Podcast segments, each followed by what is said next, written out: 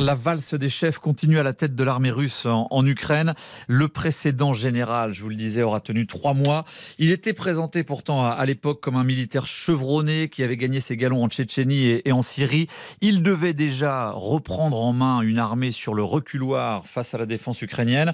Euh, bonjour Sophie Jousselin. Bonjour. Mais les revers ont continué à s'accumuler et il est aujourd'hui rétrogradé, remplacé par un proche de Poutine. Oui, Valery Gerasimov, un chef d'état-major des, des armées le plus haut gradé russe, hein, c'est pas n'importe qui, c'est une des trois personnes à détenir les clés du feu nucléaire. Le général Sourovikine devient effectivement son adjoint, il paye plusieurs échecs, l'attaque de Makivka la semaine dernière qui a fait plusieurs centaines de morts parmi les troupes russes, également la campagne de frappe sur les infrastructures énergétiques ukrainiennes qui n'a pas porté ses fruits. Enfin, c'est lui qui a mis en œuvre le retrait des Russes de Kherson, un énorme échec pour le Kremlin.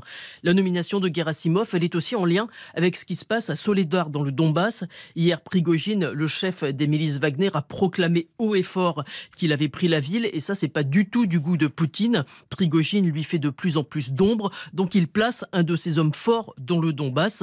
D'autant plus, et il remplace Sourovikine, qui en plus était soupçonné d'avoir des liens avec Prigozhin. Et puis, Gerasimov pourrait aussi mener la future offensive russe dont on parle de plus en plus, sans savoir si la Russie pourra la mener. Et vous l'évoquez, Sophie, changement de tête qui intervient au moment où Kiev décrit précisément les combats à l'Est dans le Donbass comme les plus sanglants depuis le début de la guerre. Oui, ce sont les propos d'un proche du président Zelensky. On parle de combats violents, meurtriers. Il y a des centaines de morts chaque jour des deux côtés. Les hommes se battent de maison en maison. Des pluies d'obus s'abattent sur eux et sur cette petite ville dont il ne reste aujourd'hui plus rien. Merci beaucoup Sophie Jousselin.